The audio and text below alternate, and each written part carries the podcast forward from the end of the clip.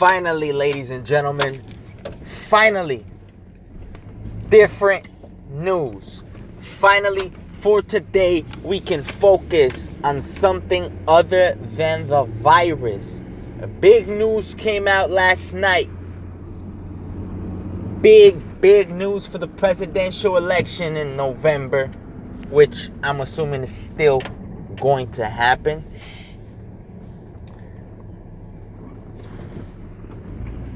Justin Amash. Justin Amash has declared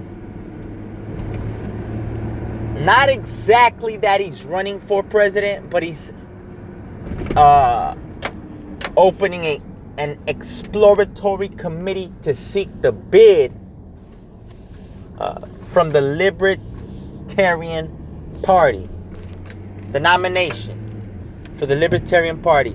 This is huge news. One of the very, very few principled men in Congress is seeking the bid. Now, as a libertarian, this makes me very, very, very happy. As an American and uh,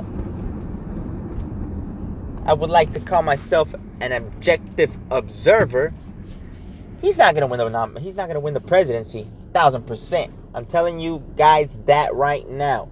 He will not win the presidency. Libertarians, fiscal conservatives, anti-war folks, Justin Amash will not win the presidency. But, but he will definitely stand his ground when it comes to debating big, big issues. He will not, he will not, he has demonstrated he will not back down, whether right or wrong, from his principles. And I've always said whether you agree with someone or don't agree with someone, the fact that they stand their ground for what they believe in counts for maybe even more than their actual principles. That lets you know what kind of a man or woman the person is. Now, Mr. Justin Amash uh, one of the very few uh, quote unquote Republicans to oppose the Trump presidency in 2016. Uh, one of the, if not the only one to oppose the stimulus package uh, in the current coronavirus situation. And unfortunately, the people are so brainwashed at that point, which I see as a strength. A man that has stood his ground for his principles and said, if we push this stimulus package through, the people will be enslaved to the Federal Reserve. He might not have used those words, but that's why he opposed the stimulus package. And that's going to be point number one that the media is going to use to try to bash him and uh, push him off to the side and say that he's illeg- illegitimate and only thinks of corporations and whatnot. And Mr. Justin Amash is is a fiscal conservative, though, in the most classical classical sense. As a libertarian, he understands that we don't really run a capitalist society. We run a crony society. What does that mean? That's just a step below fascism, where basically corporations and the government are almost one and the same. Not quite, because one and the same would be China, where they really are melded and meshed together. But Mr. Amash understands that we run a crony, crony, crony system where corporations uh, who can basically donate any amount of money they want are buying up uh, congressmen, are buying up representatives, and call in their favors down the line. He understands that. He also understands that the quote unquote war on terror needs to end. And listen, we are running the blueprint. For those of you that haven't read Rebuilding America's Defenses by PNAC, Project for a New American Century, super popular now out on YouTube and all those independent journalists that have been saying for years that America and the war on terror is simply running the blueprint laid out by this study or document or report called Rebuilding America's Defenses by PNAC. Um, Mr. Amash knows that that's what's going on. And listen, I'm uh, a little bit over half done reading America's, I mean, Rebuilding America's Defenses. And you know, if they want to continue running this blueprint, which is basically a permanent, uh, establishing a permanent military perimeter for the United States, especially out in the Middle East, South, South, uh, Southeast Asia, and uh, countries over there. Uh, th- these folks that came up with the war on terror, they're not that bright. They're not that bright. Because what the document really called for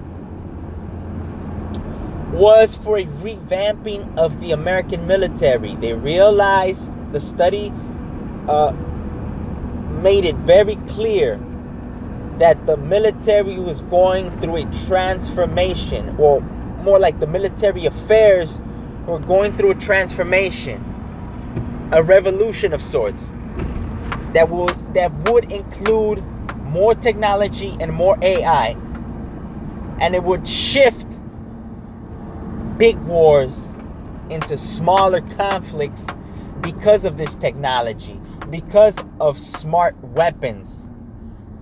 Uh, with the development of these smart weapons, smaller countries would be able to get their hands on them. Nefarious characters would be able to get their hands on them, thus kind of equalizing uh, the balance if a nation wanted to continue uh, making war or using the military in the old sense and the old fashion. You know, basically big blocks of soldiers and huge bases would not be an advantage anymore because of the smart weaponry that could basically hit sites with pinpoint accuracy. But that's neither here nor there. Went off on a tangent. Going back to Mr. Justin Amash, this is amazing news, big news. Why? Because this all but seals Joe Biden's uh, bid for presidency, even though I've told my folks, my friends, Biden's not going to be the Democratic nominee. They're going to replace him with somebody. The, the, the man is suffering mentally. The man has deteriorated, deteriorated. Jesus Christ, I can't even speak. Talk about deteriorating. The man is deteriorating by the day. His cognitive ability is shot. Frankly, frankly, he's acting like he needs to be taken care of 24 7. To be perfectly honest with you, folks. So, uh, Mr. Justin Amash, who by the way, he's pro life. You guys know how I feel about pro life. It makes me very happy to see that somebody will stand for pro life on a national stage. And I pray to the Lord that it gets brought up. I pray to the Lord that it gets brought up so he can articulate his point of view.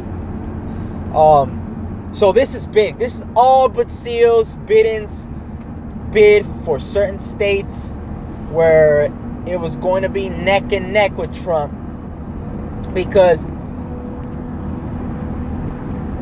though Biden is obviously deteriorating, folks that will definitely not vote for Trump for whatever reason we're just gonna slap their vote to uh, Mr. Biden. Now with Justin Amash in the mix, if you were cons- if you were uh, if you are a fiscal conservative, more than likely you're going to vote for Mr. Ju- uh, for Mr. Amash now.